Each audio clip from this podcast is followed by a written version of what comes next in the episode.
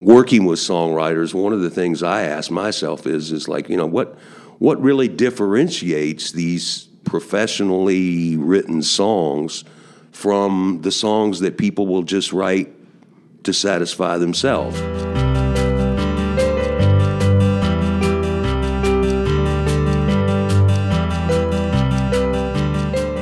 How you doing, everybody? This is John Alexander back with you once again for another edition of the Band Twango podcast, direct from our offices on Music Row here in Nashville. It's a pleasure to be bringing back somebody that we had talked to previously, and he's a gentleman by the name of Greg Riggle, who is an expert in the publishing world. Greg, welcome back to uh, Band Twango's podcast. Thank the second time you. for you here. Thank you for having me. Well, I know you've been out there, uh, you're traveling around, uh, you're always involved in the music scene, and right now podcasting is big. Uh, we'll get into that a little bit because I want to know about some of the nuances with publishing Yeah, and podcasting. But, Absolutely. but uh, I mean, we're really here to talk about um, some of the creative, uh, the creative process today. Uh, last time you were in, we talked about some of the nuances on the publishing world and some of the aspects of where uh, income is derived. But uh, you want to get into a little bit of the creative process here in town, the co-writes, and, and, and how this town really operates, and how a lot of music hubs in the United States operate, and that's really through songwriting.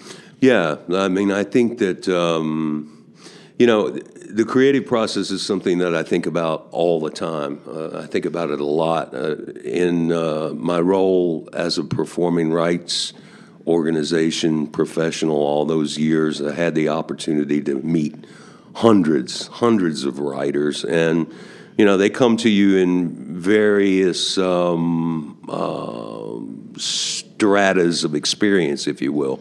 So, you know, you would have people come in and say, listen to these songs. Do you think that I'm on the right track? Then you would be working with people that had had commercial success and, um, you know, they just wanted your take on uh, what they were writing now.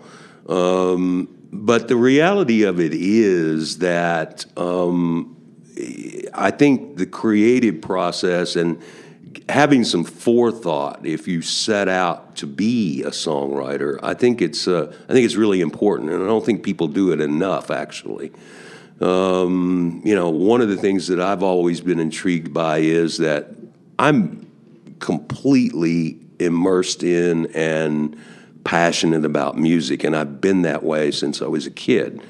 And so uh, working with songwriters, one of the things I ask myself is is like, you know, what what really differentiates these professionally written songs from the songs that people will just write to satisfy themselves, right? Uh, songs that um, you know don't have a chance to be commercial, don't have a chance to be exploited. You know, maybe uh, maybe they're not even understandable in some way, but I mean, certainly people have the uh, right and ability to create those songs for themselves. So, what differentiates them? And I think that I think that the, part of the creative process is figuring out exactly what am I trying to communicate and um, what does a great song sound like. Well, that's hard. That's subjective too, but everybody knows a great song. I, exactly. There's a there's an old saying in the radio business: even an idiot can hear a hit. Yeah. you know, and it's uh, that's true. Well, is that still appropriate in this town right now? I, I, well, I think you know it's interesting you say that because I would have a lot of writers that had never had any radio activity come to me and they'd say, "Listen to these songs." Hmm. Now, you honestly can tell me that what you hear on the radio is better than this song, and then they proceed to play you something that really wasn't viable. And you at tell all. them right away? Do you And say, "Well, like, yeah, yeah, you did. You didn't hear the ten thousand songs that got listened to before. You know the the songs you hear on the radio were cut, Yeah. uh, and had become successful. So. I was never one of those people to say that stuff that's on the radio is no good. It's actually the top 1% of songs that have been created and submitted ac- uh, across the you know across the industry so no I, i've always been a, a, a fan of radio now that's not to say that there aren't gatekeepers. That's not to say that there's not some stuff on the radio that doesn't appeal to me or doesn't appeal to you.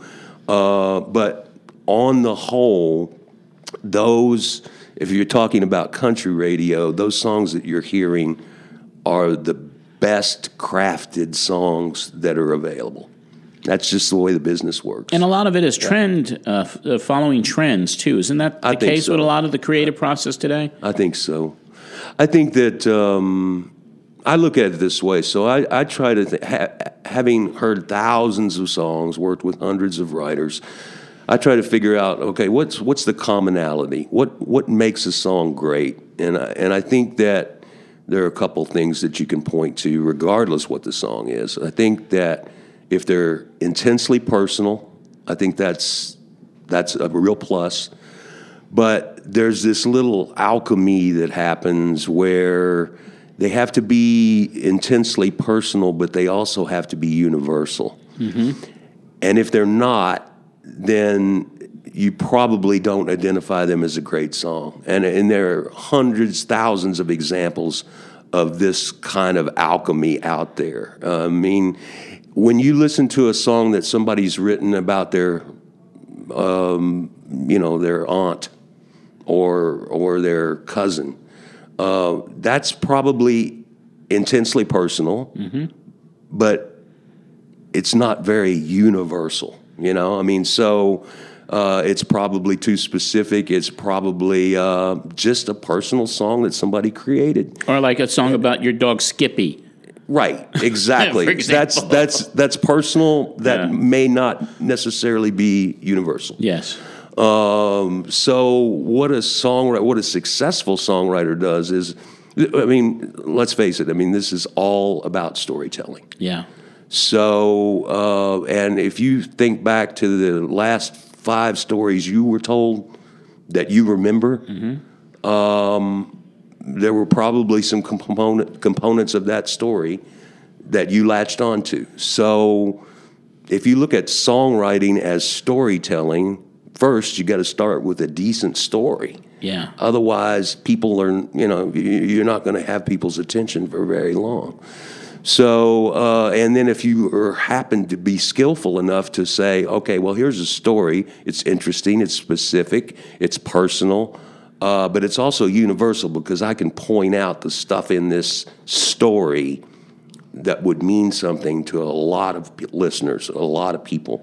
So, eh, you know, it sounds kind of nerdy, kind of egg-headed to talk about the creative process in this way, but in reality, I think that when you start dissecting why we like certain songs or why certain songs are successful, um, I, I, think it's beneficial. Um, But the key is the universal, uh, The universal aspects of it. recognition, and you know, to touch somebody on a universal scale. I'm going to think of a song right off the top of my head, which I think is a great song. Mm-hmm. "Live Like You Were Dying," right? Is that a universal song? absolutely. It affects everyone. It's death, a- it's- early death, it's mortality. abso- it's absolutely intensely personal, and it's also universal. yeah. Uh, that's a that's a great example. I think it's one of the best songs written in this town in 40 years. Yeah. Uh, and I, um, yeah, I, I think that it that fits the bill. Um, it's also, um, you know, it's kind of um, it's kind of advice. It's kind of um, inspiration. It's kind of um, uh, Well, it has- touches it touches on so many different emotions. correct, right? correct. So And- I mean, in your in your background, I mean, and obviously you've worked with songwriters that were at the very entry level, beginning stages, Right. and then you uh, elevate to some of the bigger ones, and then you know you have your superstar uh, songwriters who you also have been affiliated with. Do you remember specifically a time when you were evaluating a song where you heard something? That may have not been cut yet for the first time, and you said, "That's a freaking hit."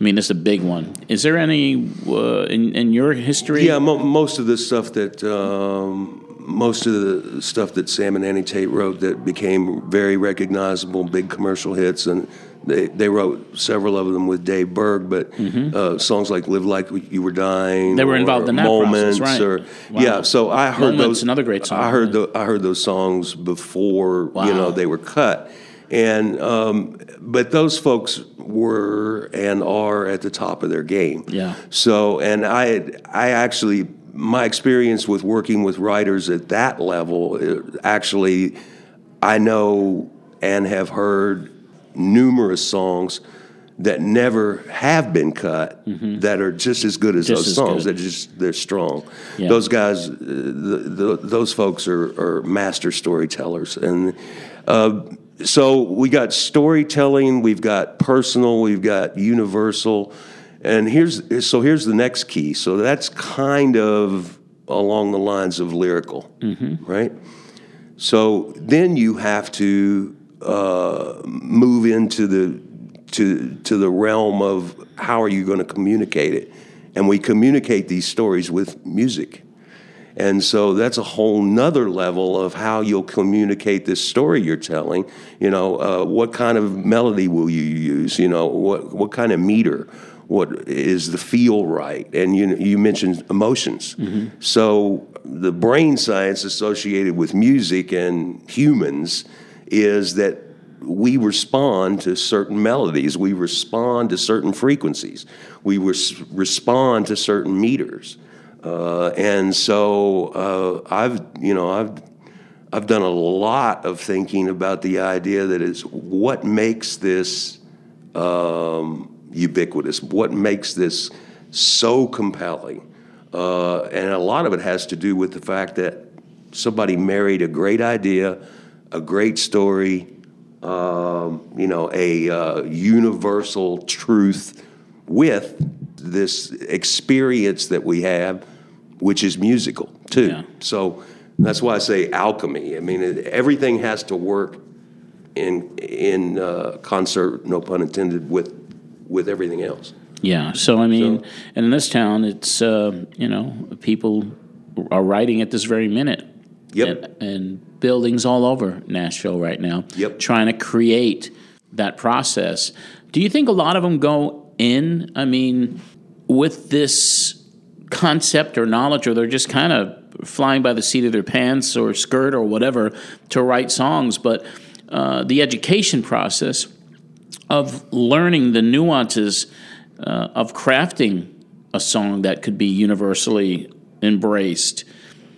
Do you think that there's a, a missing piece when it comes to the education of these writers going into it, or are these major publishers in town are they trying to get that message across to these uh, writers that they're signed to uh, to their I- companies? Yeah, I mean, I, I think that um, there there are a lot of different kinds of writers. There are people that are uh, just master craftsmen um, that can craft a lyric, and you know, you can give them an idea, and in thirty minutes.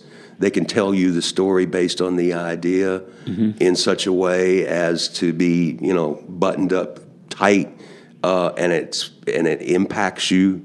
And then there are writers out there that are really they write at a different level. They're they're they're gifted.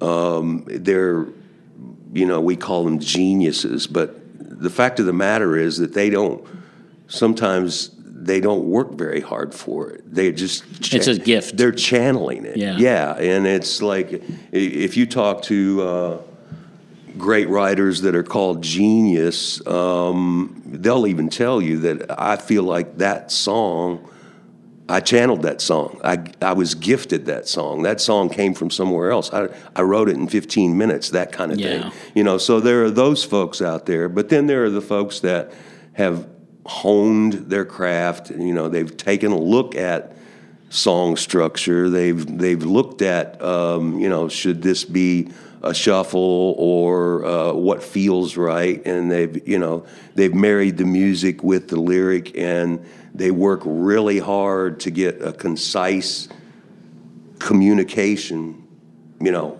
through to the, the listener. Um, so I, I think that the publishers are looking for, you know, it's kind of like, you know, uh, art and pornography. You know, you can't really describe it, but you know it when you see it. Yeah. Right. True. So I think music publishers know when they are in the presence of somebody that can write a song, a song that could be commercially Mm-hmm. Right. accepted. And that's the that's the goal is to get that song cut, right. get that song on radio, and move it up the chart, and Right. uh, then you know exploit the publishing opportunities that go along with the hit songs. And Right. in today's day and age, and you've been around uh, and seen the evolution of marketing of the songs and the distribution, and how do you get the the best? Uh, how do you exploit the song in the best possible way? And of course, we're in an era where things are changing constantly. So, in, in, and I know you do a lot of research and you do a lot of like you keep up with the trends, you keep your pulse on what's going on uh, in the in the community, in the writing community, in the publishing community.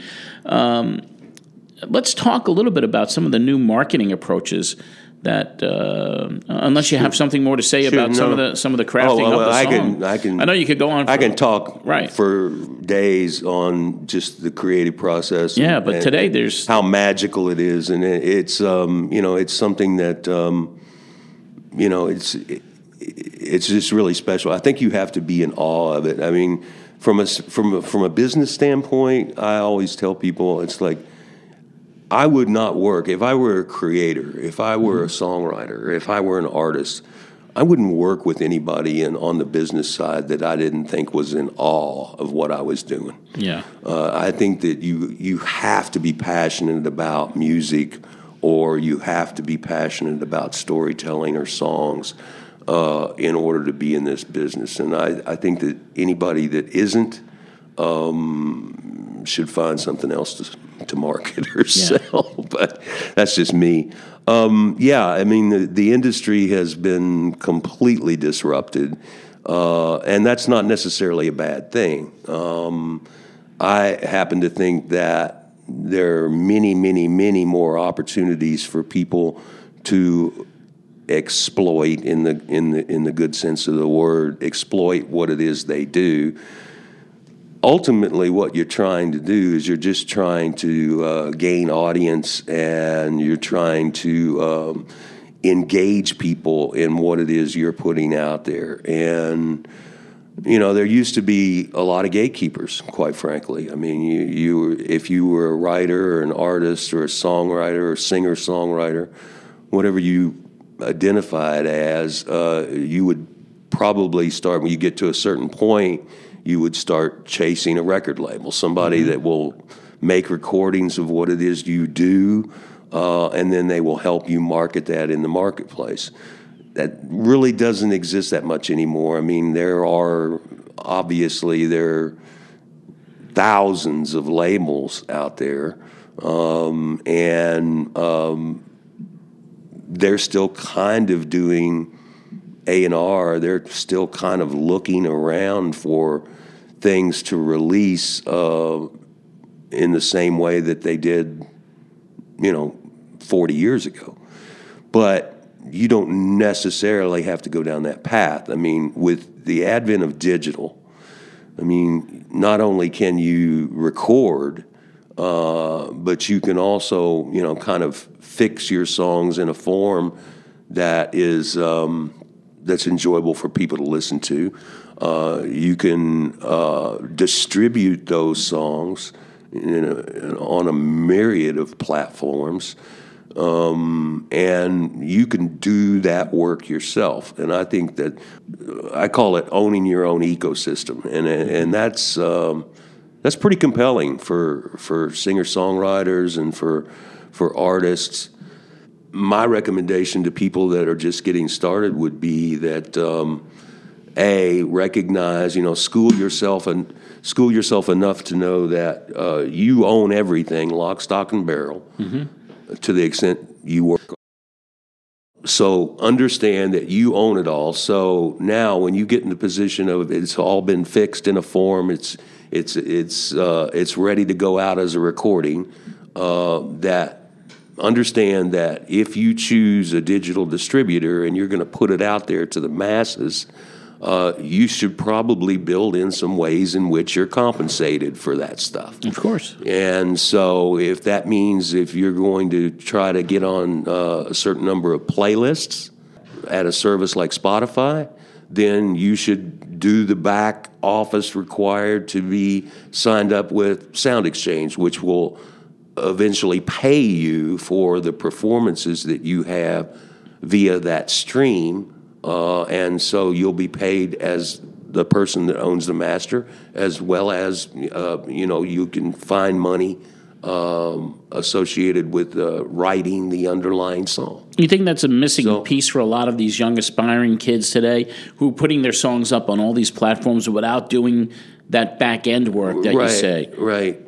Yeah, I think so. I mean, I think that people just want to. Um, people want their work out there. People want to be heard. Um, Instant and, gratification. yeah, maybe a little bit, but um, I, I, think that um, so long as people haven't taken it upon themselves to distribute your work, any royalties that might be generated don't go into a black bo- black box somewhere. Yeah. Uh, so that you would have trouble getting them back. But no, I think that uh, you know you, it's probably at this point it's probably more impactful uh, to get on a playlist from one of the uh, streaming uh, providers than it is to pay an independent uh, record promoter to promote your song at at a particular radio station or a group of radio stations by genre, which is so, never cost effective for a lot of people just starting out. It, it's not. It's not, and um, so you know you would pr- probably find ways entree into uh, the streaming services so that you could say.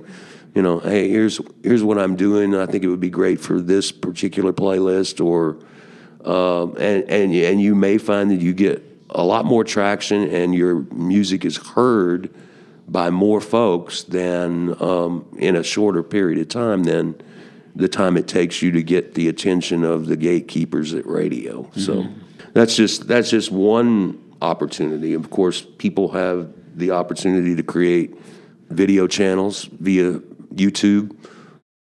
People that use YouTube in this manner, but I think it was kind of a secret three or four years ago that there's a massive trend of music listening at the video yeah channels. Yes. You know, I mean, um, that's where you know uh, people of a certain generation, younger folks, that's where they find all their music. That's where they do their music YouTube. discovery. Yeah, is YouTube. Yeah, it, it really yeah. it was enlightening for me too because yeah. when because you know being in the business you ask people and then you know when I when I ask some of the younger kids when I let's say when I go back home to New York and I hang out with my nephew and his friends or whatever, I always ask them how do you consume your music, and they're always saying YouTube. Yep. Before anything else. Yep.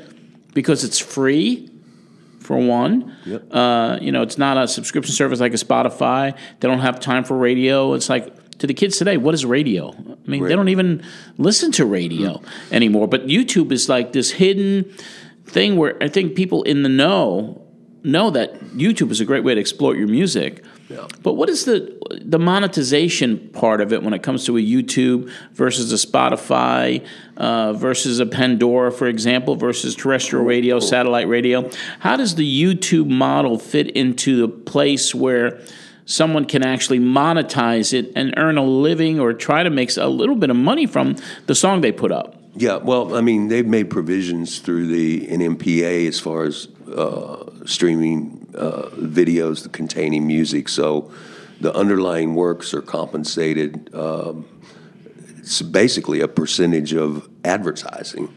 Uh, that so you, would but you have to sign up first. Don't you have to yeah, sign up you, for that model? You absolutely have to approach them, mm-hmm. right? And you have to say, "Hey, this is my." I mean, there's a whole uh, series of takedown notices so that um, you know they they're very they're adamant about not running advertising on streams that may contain copyrighted works.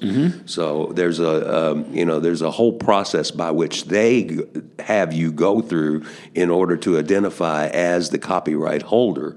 But once that's done, then you you can derive income. You know, once they prove the fact that this is your song and Uh, Yep. you're not exploiting anyone else's Yep. copyright, if you want to monetize it, then you, you know there'll be a pre-roll ad Yep. that plays before your song does. But you're going to get compensated for that. You're going to get a piece of that exactly. So, and that's that's the direction that that um, the publishers have chosen to go at this point. I mean, that's not the only direction.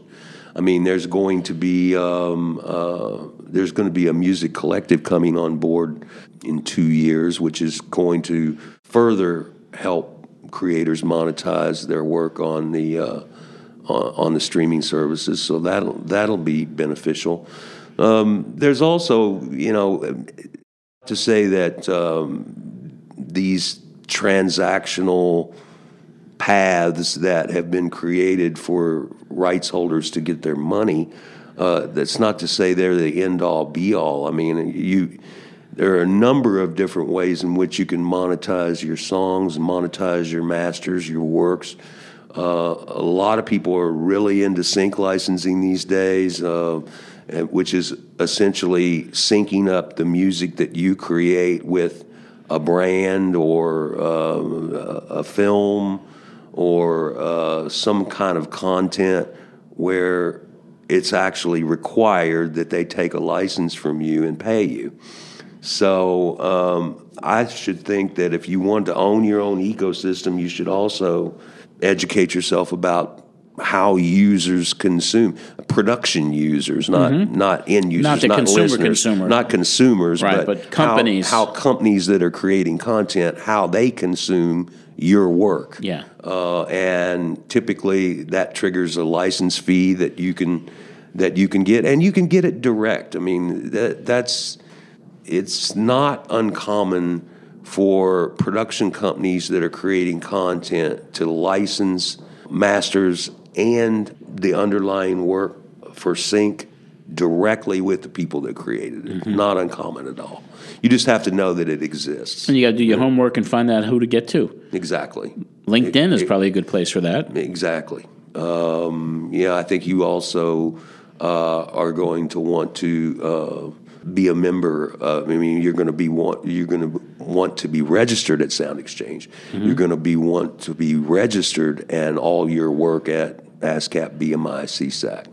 But that's not where it stops. You actually have to be proactive about this is where these performances took place, or this is the this is the show that used 30 seconds of my record on their piece of content.